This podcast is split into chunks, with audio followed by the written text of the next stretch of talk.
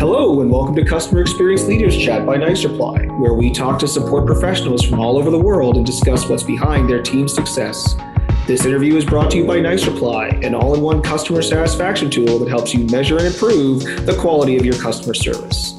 If you or someone you know would like to be a guest on a future episode, please reach out to us at podcast at nicereply dot com. My name is Craig Stoss, and I'm here today with Brian Manthinga, Senior Manager of Customer Experience at Fix Software. Brian, thanks for being here. It's good to be here. Brian, today we're going to chat a little bit about embedding support within an organization. It's something that I uh, really believe in, and it's something that you and I have talked at length about how important it is for support to have hooks into all the different functions in the organization. And I'd love to hear more about how uh, how you do that at Fix. So let's start off with uh, you know why is it important, and and and how does it work at Fix? Wonderful. Yeah, so the question is, uh, how do I do it at Fix? How do I think about embedding support at Fix? I think about it constantly. Uh, that's mostly because if we think about most companies and where support sits in the terms of in, in terms of its importance to the overall standing of the company or to the overall strategy of the company, it is an important piece of the company's success, but it is more an invisible piece of the success of the company. Especially in SaaS, you know, we're looking at all the usual SaaS K P Is. We're looking at the A R R. We're looking at all these different pieces of which the support role and K P Is do not necessarily um, take precedence. So on many levels, it's important for me to kind of figure out our importance. And I'm slightly biased, but I think support is very much like the canary in the coal mine. We're the ones that tell you after the client has signed the dotted line, how things are actually going. Because once people start to use the product or service that we that they've bought, they talk to support almost more than anyone else. They may consume our help center articles, they may talk to their rep, but when they use their system and they run into any issues, it's support that that really gets to hear their concerns. And it's mostly the concerns that will help drive the success um, or get in the way of the success for the client post-sale. And so as the canary in the coal mine, I completely agree here that, you know, we have more information within a support context uh, than, than most departments. So how does that information gathered, consolidated, and used in order to, to make sure that we act as a responsible member being that canary? Absolutely. I think one thing that tends to get lost is functional groups or functional teams can forget that everyone is trying to be successful. And by everyone, I mean, you know, support is look is looking at being successful on their given metrics, but so is success, so is sales, and so is the product organization. We're all part and parcel of the uh, overall success for the company. So when I When I joined Fix very early on, I was trying to figure out how I can get those insights from our clients to make a functional, tangible difference in what we build and what we do next for the client. Because you cannot call yourself user-centric without thinking and listening to what the users are saying. So early on, that meant for me as a, as a support person and eventually a support leader, I had to go and try to figure out what success was for the other parts of the company. Meaning, I had to go and teach myself, what does success look like for the product organization? I cannot help them be successful if I don't understand what success is for them. So I would go to the product meetings. I would go and sit in to the different sprint, meet, sprint meetings. I would go and sit in to the planning meetings and try to understand what they're trying to do. Then try to understand how I can help our client without getting in the way of existing processes. So I can go to the product organization and say, I know you have twenty points on your sprints to use. Um, is there any chance I can take two or three? Because if we're able to help the client here, I've got the metrics on my side to let you know that that will be appreciated and will lead us to building some improvement that will directly impact how our clients are going to Uh, used us. So uh, that was actually quite interesting because I did it as an experiment and I've been doing it ever since. So in essence, it became important for me to, to bundle the insights on the support side, to begin to gather the C SAT, to begin to gather the conversational data, to try and make that those data points become information packets that I can then share with the different leaders to help drive the conversation about how to make our clients uh, more successful. The concept of information packets, I, I think that's really cool. Um, the the idea of, of packaging up in a way that's that's meaningful to the function that you're you're reaching out to. Um, you know, you mentioned C SAT in, in that that statement as well, and I'm, I'm curious. Is there is there something you're doing specifically to gather this, or is it more of a, an organic uh, type of feedback where you're you're trending using your your ticket management tool, or, or are you doing surveys, or how are you getting this feedback and and, and building that packet? Absolutely. Uh, anyone who knows me and has worked with me knows how much I love data-driven decisions.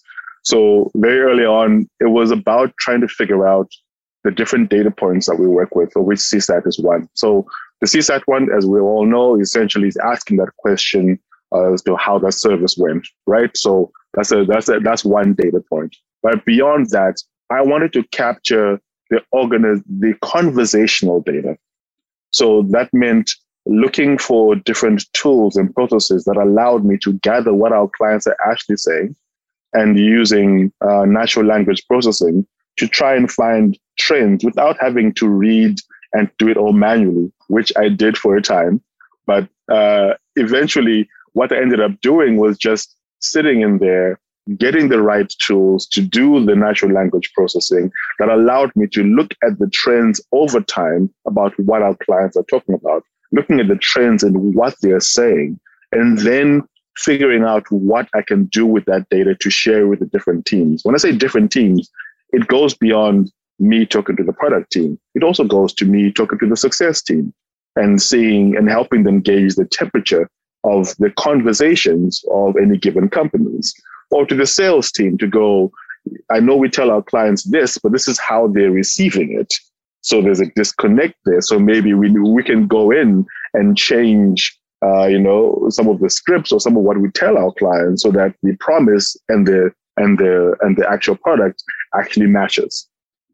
Yeah, what you just described is incredibly powerful, right? And and and I think that this goes back to the, the core of this topic is, is embedding within the entire organization. The product example is always the first one in the software world, but but it, it does help for support to have the ears of sales, the ears of success. Um, you know, coming back to the success, customer success team specific example, you know, something that that I've observed recently is a real kind of segmentation of of the, the users or the customers by, for example, um, size, or by industry, or or by some other split that allows you to say, listen, our highest paying customers are upset about this, but our lowest paying customers are upset about, you know, something else, or or you know, maybe it's people in this industry love this area of the product, but it doesn't work so well in this industry. Um, those are insights that absolutely can help, you know, other other departments in success and onboarding in other places build better content. Do you feel that that's useful? Do you do you do something like that within the Fix environment? We do. I mean, data segmentation is very important, so you have a good idea of who's saying what and when. Do I think it's key? I would personally believe not, because I think every time someone tries to use our services and has either a positive or negative experience, those are important data points, regardless of whether they are lowest paying client or highest paying client. A data point is a data point. So you may have an enterprise level client who doesn't say anything, but the same issues are going to be raised by uh, your lowest paying client, and they're still going to be real, regardless of who's saying. So this, it still matters. Does it matter that we know who's saying what and when? Absolutely. But I think every touch point matters. You know, I think every time someone takes the time to tell you that they either loved it or didn't love it or feeling meh, those are important things to know. So while I do, uh, I do capture those those data points, I like to capture it all, because ultimately, every chance someone reaches out, we should be reaching back, right? It should be a conversation that allows us to lead to lead someone on a success journey, right? Um, and I think beyond, before all of this, right, if we take it back a few steps, the one of the most important things that over time I learned for me was very important is making sure you had the right data. Because sometimes we have a lot of dirty, dirty data or a lot of data that you can run assumptions on, and that's not based on uh, good data science. So data hygiene at the very bottom is something that should always be key. I can have, I can ask a survey and I only get four responses. And if they're all positive, I can say it's a hundred percent success, but it's only four.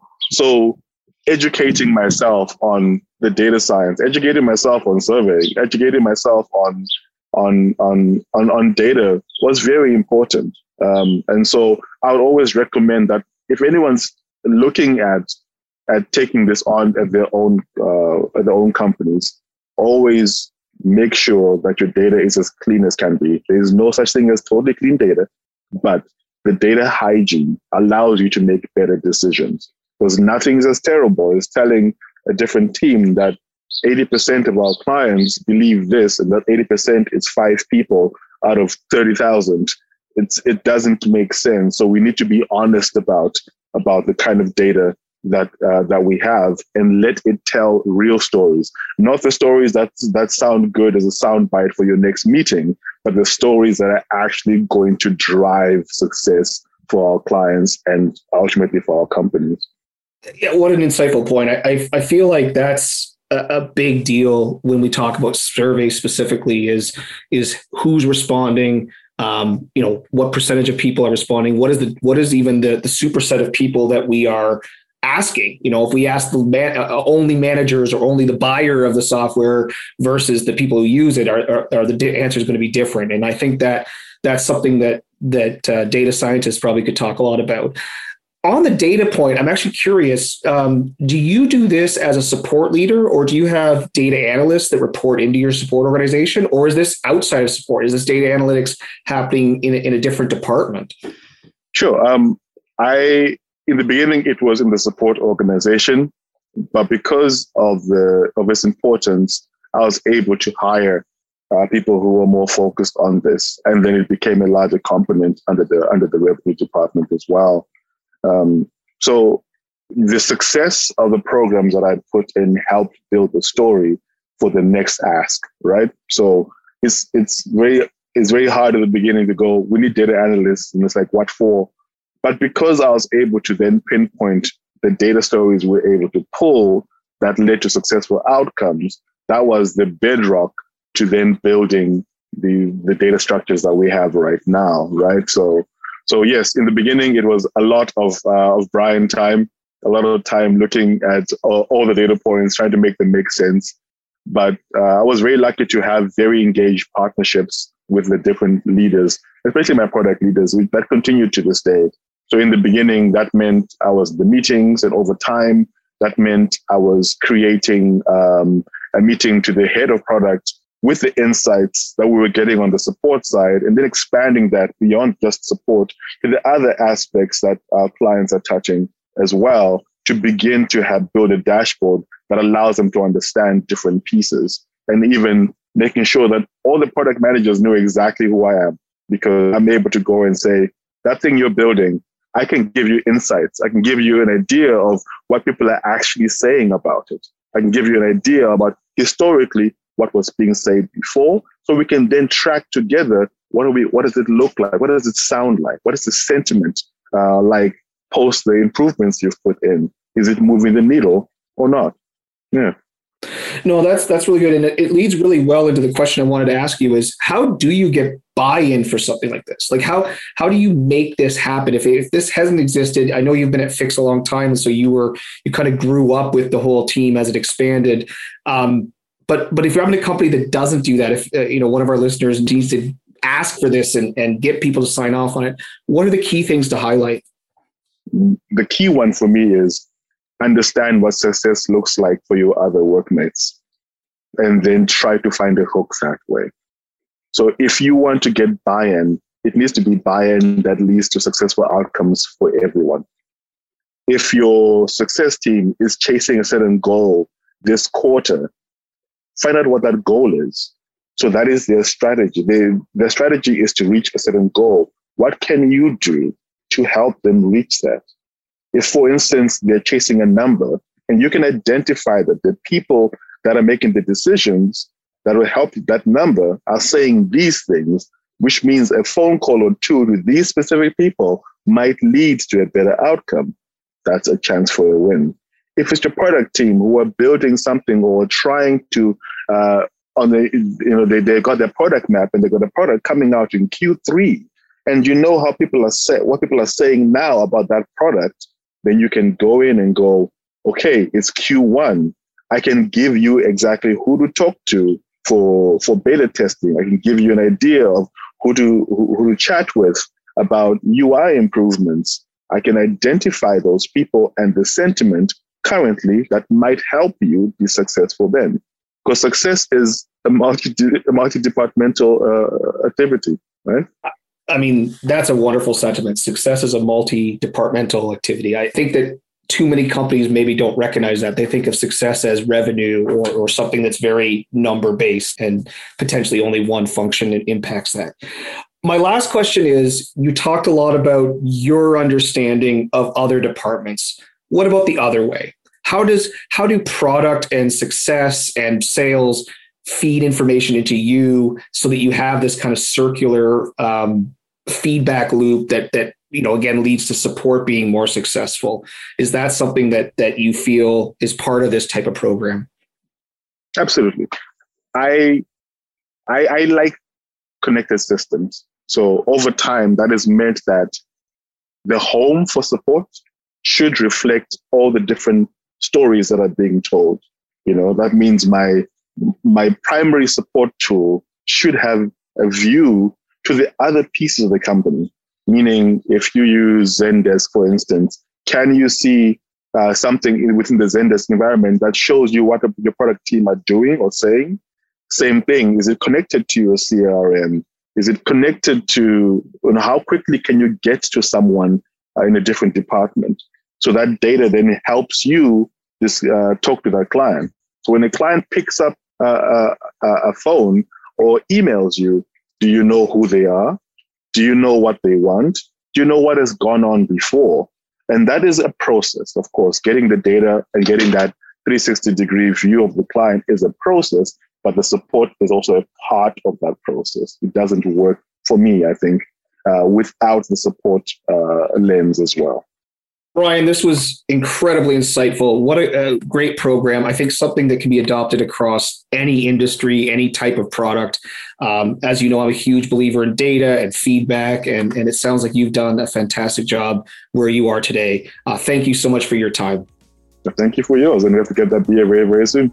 Yeah, excellent. And thank you all for listening to Customer Experience Leaders Chat by Nicereply with today's guest, Brian Manthinga from Fix Software. If you enjoyed this episode and you'd like to help support the podcast, please leave a rating or share it with others. And always make sure to check out our other support interviews and more quality content at nicereply dot com.